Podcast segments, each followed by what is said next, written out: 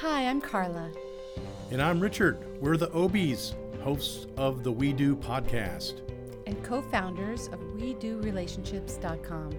We help people discover the best version of themselves for their significant relationships, even their marriage. Yes, even that. Every week, we share insights we've learned over 20 years of helping individuals and couples. We can help you stay motivated and accountable while encouraging you to find lightness and the connection in your life that we're all after. That's right. We Do will help you master simple and elegant ways to withstand adversity in your life and encourage you to make it happen. We believe every day is a great day to share and grow. You probably have a relationship that needs some attention, whether at home or at work. Your breakthroughs and tools await you at WeDoRelationships.com. Let's get to today's episode. Well, hi, sweetie. Hello. How are you? Good. Oh, Oh, Frank, Frank. right away. My goodness, you're trying to, he thought someone was at the door. Okay, there's our disclaimer. That's Frank. All right, sweetie, I'm really excited about this topic as I am most of our topics, actually, all of our topics. But this is about listening, which sometimes I'm not really good at. But, and uh, more specifically, listening, even if you disagree. Oh, yeah. It's a juicy one. It's the best kept secret to healthy, happy couples, I think, is to be able to listen, to understand, even when we disagree.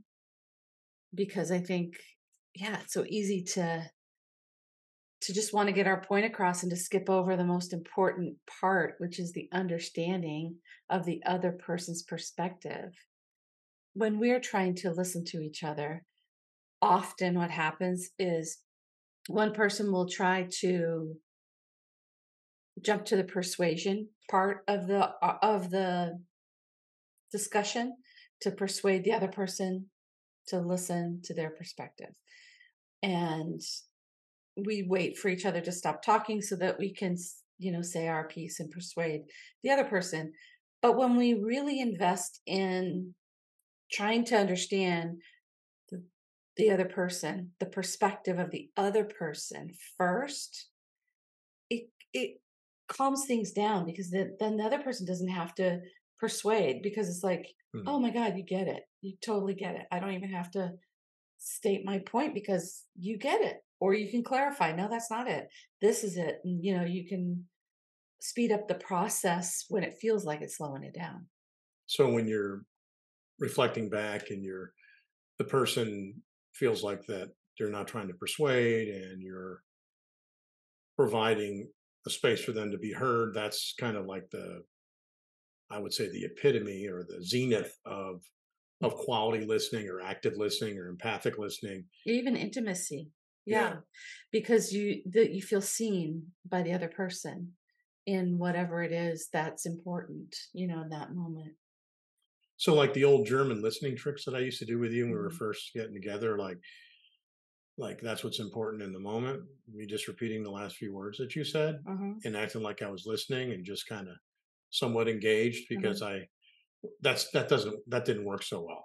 i mean i think even I'm a much little, better now. even a little bit can can be helpful right so if i if i know that you're somewhat listening it can be beneficial you know i think whatever we can do to communicate that even if it is the last three words of what i said you know it's a starting point. Is that what you're saying? yeah it's a starting point i think you know there's i just think about how we you know things get in the way of listening um, and i just remember being in my um, getting my master's and being in my internship class and we were having a disagreement in our class around uh, whether we should read the um, the therapist notes from the previous therapist or not and i believe that and i you know was trying to tell my classmates i think that you know unconditional positive regard is really essential in the, the therapeutic relationship and if i read somebody else's notes on a particular client Mhm. I feel like I'm not coming in there with unconditional positive regard. I'm coming in there with a perspective from somebody else on the person that I'm seeing. So I was saying, I don't think I should look at the notes. And most of my class was saying that's irresponsible. You need to know what you're getting into. You need to know what, you know, in this particular case, I had this client. So I was like convinced by my classmates, okay, I guess I need to listen to what they're saying. So I read the notes of this client that I was seeing that day, and she, I had never met her before, but she was like 15. She had been kicked out of every single detention home that she had been in and she was in her last one the last possible chance for her to to be in an environment even because she had she had just been kicked out of all of them. So but the but the therapist the last part of the notes was that the therapist uh, that she bit the therapist.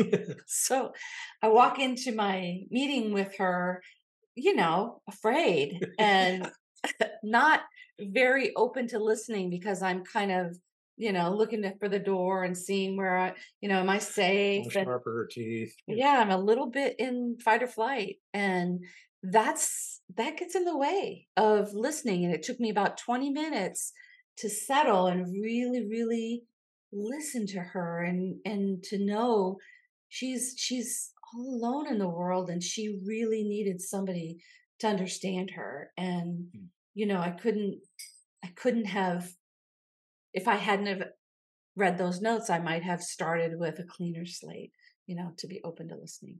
It reminds me of the of the already listening concept. You know, the when you're you believe the other person's going to say this because you've heard it before or you're you're close to them and as we normally talk about it someone who's a partner spouse, someone that you're you want to have a deeper connection with, your children, uh, your parents, your siblings, your friends, your colleagues, that you have an already listening of what they're going to say, and it's a preemptive kind of mindset that you have, which detaches you from being present and truly getting beyond the auditory and into actually receiving all of the information. Yours was a kind of an implied uh, not it was like an explicit you know the notes are there saying this is what they this mm-hmm. person does and this is what they're all about. And the already listening concept might be you know this is what they're going to say because they've done this before. And then you kind of had that before there. It's a it's a thing it's kind of like setting the table for for being a good mm-hmm. a good listener. But why why is this such an important topic? I, I i know that what i've seen is i'm saying the general why. I'm not asking into why we believe because we've talked about this is such a a great topic to listen even if you disagree. Because I I personally believe that the benefits of having a good active listening conversant listening experience that goes from active to uh, empathic listening and being able to reflect and being able to have the other person feel seen and you actually being connected to them at a deeper level of actually trying to reflect back what you heard um, far outweighs the negativity associated with not being a good listener and actually having your own internal dialogue going on. Mm-hmm. The problem here, the challenge is, and that's why so many people enter your offices, our offices, and our spaces and want to ask questions and you know convey their problems is that one or the other believes or sometimes both that the other person is not a very good listener and mm-hmm. if we could only listen to each other better if we could communicate better mm-hmm. and then the root cause the symptoms are where we we have arguments but the root cause might be that we were not listening very well. Yeah. That could be a root cause. And we're seeing that over and over and over again. The mm-hmm. root cause, like, yes, if I could just get that fixed. Yes, if I could get that challenged. And we're going to actually go through some examples of how to do it well, but we're having to unlearn a lot of things and redo a lot of tapes in our minds. Mm-hmm. Yeah, I think that already listening to each other is a thing, especially the longer we're together, the the less good at mind reading we become. I mean, there's research that backs that up. And we think, well, we know everything about each other. We've been together forever. And, you know, but that gets us into trouble because we we start off thinking we know what the other person is going to say or this happens all the time or whatever and we we really don't it, it it's an obstacle it gets in the way of what's really needing to be heard and understood. And I think there's a lot of obstacles to listening and that's why you know people complain about their partners not listening because you know technology gets in the way um our own the chatter in our own Mhm. head gets in the way uh The inner critic, like we talked about the last podcast, yeah that gets in the way. yeah all of the stuff that rattles around in our brain or just the day and the things that we have still to do or you know it's it's hard to find that time and space you know to really allow for clear communication really really listening without distractions i mean let's face it we have we are so pulled on by so many different forces not just technology but our own family members you heard frank the dog barking i mean somebody wants to go outside and somebody there's you know somebody's at the door and there's just all this chatter in our lives sometimes is very hard to overcome all the obstacles. But knowing that, knowing that, okay, if I can really listen to my partner Mm. and if I can really understand, you know, his perspective, her perspective, it's we're going to be better because of it. We were just talking about, you know, having having that space when when I felt uh, over the past couple years there's been just so much grief and loss and I felt so heard and understood and seen by you in the moments of pure devastation where there is no solution to the problem uh, and you're in darkness and it's like you were able to just allow me to be in that darkness but you join me there Hmm. rather than trying to make me you know look on the bright side or you know Snap out of it. yeah because i Yeah. because that wasn't going to happen in many of those those cases where it's tragic loss or you know the loss of an important person in your life it's like to be really heard understood listened to even when you're not saying anything is a tremendous gift I love it. I, I, I love it. Well, first of all, thank you for mentioning that. But honoring the darkness, wow. I mean, that's a that's not an easy thing for any of us to do. I mean, certainly, you know, conversely, I can think of all the times when you were honoring the darkness where I was in related to situations that were devastating to me, you mm-hmm. know, related to say um, work or a change of jobs and roles and mm-hmm. things and loss and those type of things where you're you're just in a dark place and actually wanting to solve it where so it's very very hard Because because you you have this you want you want no in other words someone eh, that you love to be in pain and that's so hard to sit with them in that place you want them out of that space but that's where they are and trying too hard to get them out of that space feels like you're not listening to me feels like you're not with me at all you're trying to drag me out of somewhere and i'm in it. You don't understand how hard this is. You know i think that's what that's when people get to that place of saying you're not listening. It's because it's really hard to be, join someone in a shitty place. Well it also takes time doesn't it i mean i mean think about the, the time element associated with it is that we want to solve the problem and not not because we not just because we we don't want to have the other person feel hurt because we love them and care for them but selfishly we want the best version of that person to be with us to see us yeah. as opposed to being in the gloom right? We- there's a challenge that people say oh gosh when someone's in the grief or like that's a lot of times people you know break up Mhm. in those type of situations where they've had tragic loss because they they're not they're no longer back to the normalcy of connection and seeing the bright side or or being each other. They don't smile at me anymore. They don't do these type of things. And we have to be patient with each other. But i mean there are simple tools there are simple ways to actually get to a place where when people come in and they're they're not saying necessarily this broad stroke of i'm in a depressed place or i'm in grief and that person feel it's it's the day-to-day conversations that you know certainly that's the beauty of therapy and coaching is that they can dive into all the aspects of you know where are the triggers Mhm. associated with it like a maybe maybe a major loss or a major transition or a major change Mhm. but the day-to-day conversation is like gosh you know he doesn't really listen to me i i had Mhm. someone come up to me this past week and say you know they're they're really not listening to me. And I, I said, because the reason they said that is because I was talking about listening, even if you disagree. And they said, oh my God, if I could just get him to do that and listen to that, him to do that. all right. And say, well, actually, let's reverse that a little bit. Is that what is your role? And you can model that.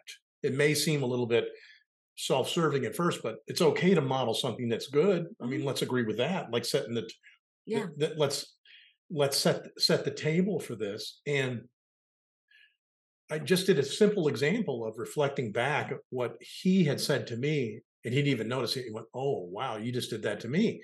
I said, "Yes," and I- just reflected back what I heard, and maybe did a little bit of an editorial based on what that may have made you feel. And I did follow up and say at the end of it, say, "Is that right? Is that correct? Or would you like to adjust that a little bit?" Mhm. And so he went, "Oh, wow."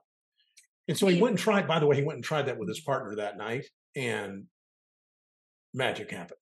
Mhm. So we know this works. We know that, but it's it's something. There's a lot of stuff we need to unwind. And and like what I always said, and I said in that same conversation, I said what Karla brings up all the time is to practice when it doesn't count, so you'll be ready when it does. And that's those times when you're maybe not in the best spot. You're Mhm. you're flooded. You're those type of things. Yes, you don't want to do it, but in the midst of it, you don't have something that maybe um, that you can maybe adjust and kick down the road a little bit because you want to be in a better mind space, but you're not going to cause some uh, really impactful hurt Mhm. because you're at least reflecting back what you're you're hearing. Yeah.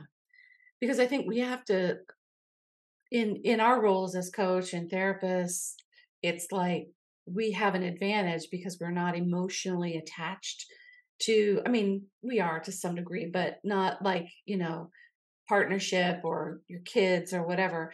It's like the, the emotional elements out of it. So it's easier in some ways for us to listen to other people's stuff and understand it, reflect it back, because it's not about us, you Yeah, know, yeah. but it helps tremendously for them to hear themselves speak it, but also to hear someone else speak their own their truth so that they can hear it in in a way that is similar to the way they said it or maybe a little different but they can correct it if it's if it's off a little bit but that's basically what we want and need to do in our relationships our partnerships and with with our kids is to and i think what you're saying about practicing when it doesn't matter it's like finding those avenues to kind of play with it when we're not emotionally flooded or when we're looking at you know a, another example and trying to figure out okay how would we do it if we were in the, their shoes? It goes back to some basic things that even Tony Robbins talks about that. What's more important to you to avoid the pain or to attain the pleasure? The pain and pleasure side of things.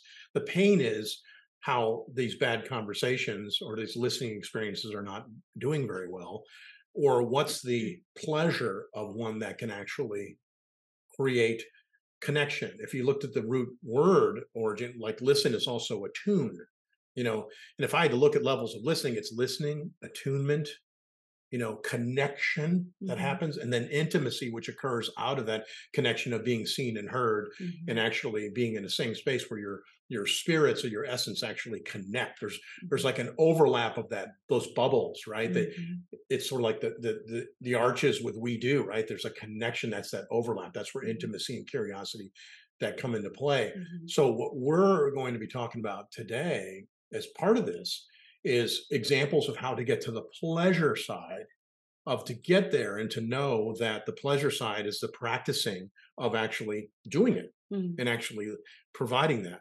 But let's go back a, a second on the listening side. So if you're listening, you're you're thinking, okay, that's auditory. You're you're you're hearing somebody speak. And on the speaking side, it's like you have the talking stick, so you have the floor, right? You you know that the old the uh, Native American talking stick. When I have the talking stick, then I have the floor, and everyone's going to listen. So, what is our role then um, as listeners? Our listeners are to provide the space for that person to communicate, and they like that because they're able to be heard. Well, if that's all there was, then everyone would just be spouting off, and the next person goes, and then all, all they kind of walk out of the, but whatever space they were in, and then they just go on. And what we're saying is in this particular case is to get to a level that okay yes the talking stick has been handed but our role is then reflect back Mhm, each person would reflect back what they had heard mhm. that person say and then they really feel seen and, and experience and that's now they're probably more anxious then to listen to the next person so they can reflect Mhm. and so there's there's a there's a place where that i think goes from listening to attunement to Yeah. connection to intimacy in that group or those two people at least in a scenario of the one-on-one which is mostly what we're talking about there's that intimacy that happens. I think that the attunement part is such an essential part because it's you're attuning with your partner, but first you really have to, you know, create that space within yourself where you're at, you know, in attunement yourself, you know, like grounded in this space, ready to listen and and open to listen, being in, you know, not being in a place of overwhelm. And it's kind of like, well, how do you how do you find those those those moments in time to to talk about it? But I think that, you know, as you were saying earlier, it's like this just the regular stuff of life where we can practice it when it's not a big deal so that when these heavier things happen we can carve out more of a space to listen and to be in tune with our with our own selves like where's my capacity to really dive into this deeper topic is it available to me now or is it something that you know you know i know this is important and let's let's give it the time and space that it deserves to really be heard and understood and listened this topic requires practice for sure Mhm. and putting ourselves in a place where the greatest potential for us to actually learn and utilize these tools and come back to it when we're at a higher stress level because normally what happens when you're learning something and there's a high stress level you go back to what you had done the most of in your life right you just Mhm. it blurts out gosh i thought i learned that no because in stressful situations you went back to your default which is what you've done over and over and over again Mhm. which is maybe when you hear something you want to solve their problem you know over and over because that's what you've done is a like even if a child you've grown up you want to solve the problem solve the problem solve the problem or you want to make your partner feel better feel better feel better and to hang out in the darkness is not a natural thing to Mhm. reflect back what you're hearing even though it may be dark and you want to solve it it's not a natural thing Mhm. what we're trying to figure out is to seek to understand the Mhm. meaning and intent behind the words of what of why that's necessarily important to them and that's when a person is seeing because they're seeing my intent and meaning behind these things. Mhm. so we're not trying to manipulate we're trying to understand we're trying to reflect. Reflection is different than manipulate you're trying you're just reflecting what you heard. And Mhm. so we would do that we did that in front of our retreats in, in some situations and we you could do that with any type of a clip and we'll do a few of these uh, coming up where we'll actually have an audio clip and then we'll actually reflect back. Each we'll we'll take a part uh, Eh, you'll take a part and I'll take a part and we'll reflect back what we heard and then maybe some ideas related to tone and tenor and why it's important and those type of things. So why don't we get into some of the actual examples and let's go to example number one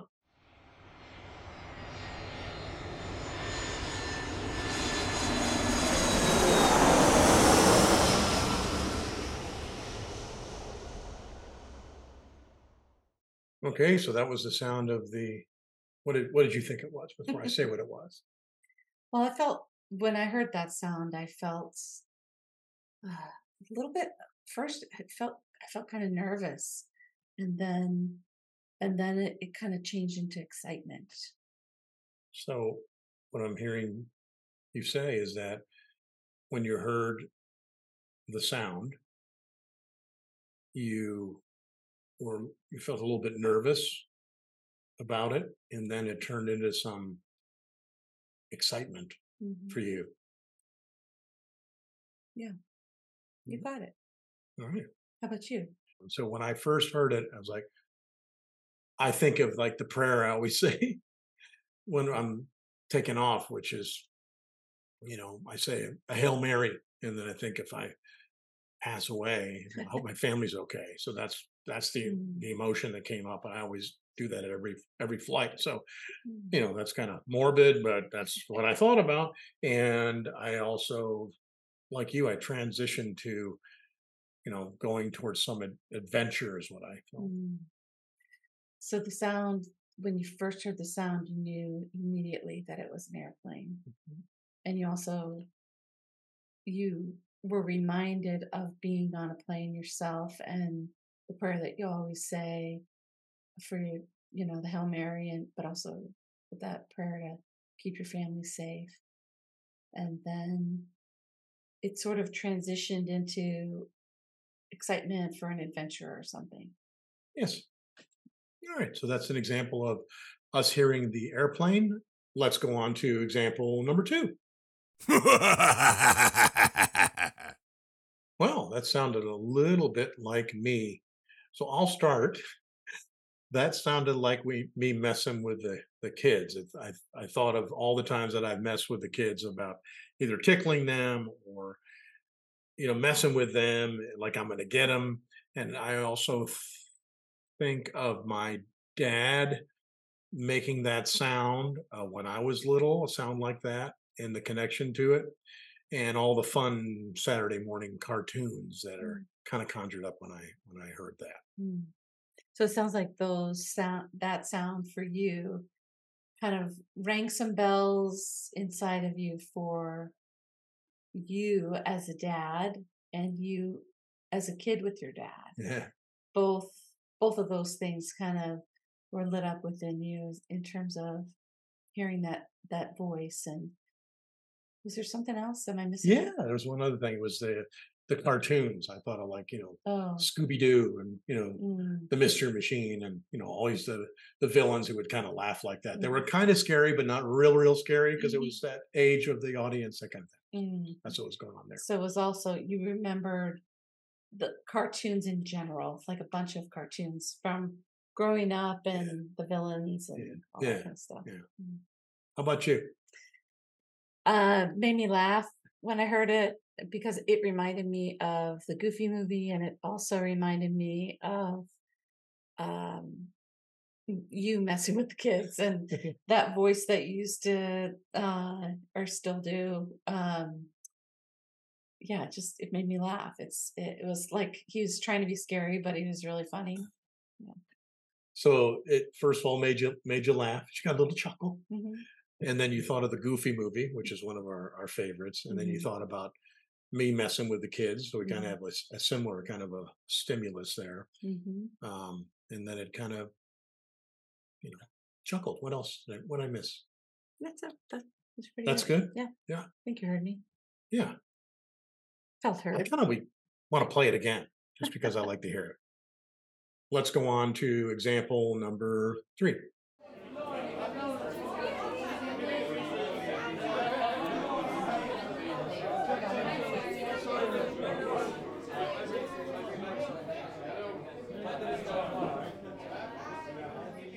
Um, for me, I felt when I heard that those sounds, it I got a frustrated feeling, like a chaotic, Hmm. like I'm in a in chaos. There's like so many things going on, and I can't really pay attention to one thing. It's just there's too much going on for me. Whoa.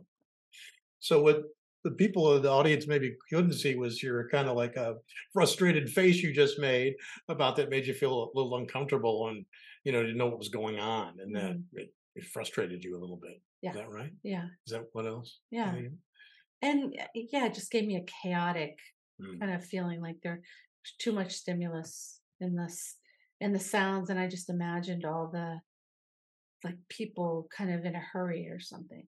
Oh what about you? Well, I when I f- first heard it, I, I thought of I'm not a I'm I think I have a little bit of an auditory uh, listening problem where background noise um, affects my hearing, and that's Mm. been proven th- through tests. And and I thought immediately about not being able to hear very well, and I better move in closer to Mm, people. That's what I, I thought of if I'm at a bar or Mhm. someplace. I just oh boy, when that sounds on, I'm not. I better somehow. I feel like I need to have like one of those little old fashioned horns where I stick my. What was that again? Would you mind saying that, and repeating it? And then the the second thing is I I thought about like different events, and then what came to event was your mom's memorial to me. mm, I thought of your mom's memorial. I thought of all the conversations that were going on and observing them all at one time, and it sounded like that space mm, when we weren't doing some type of a function or or talk, it was kind of like the that was the sound that I would hear because it wasn't, you know, overly joyous, but it also wasn't somber. It was just kind of a bunch of conversations. That's what Mm. I.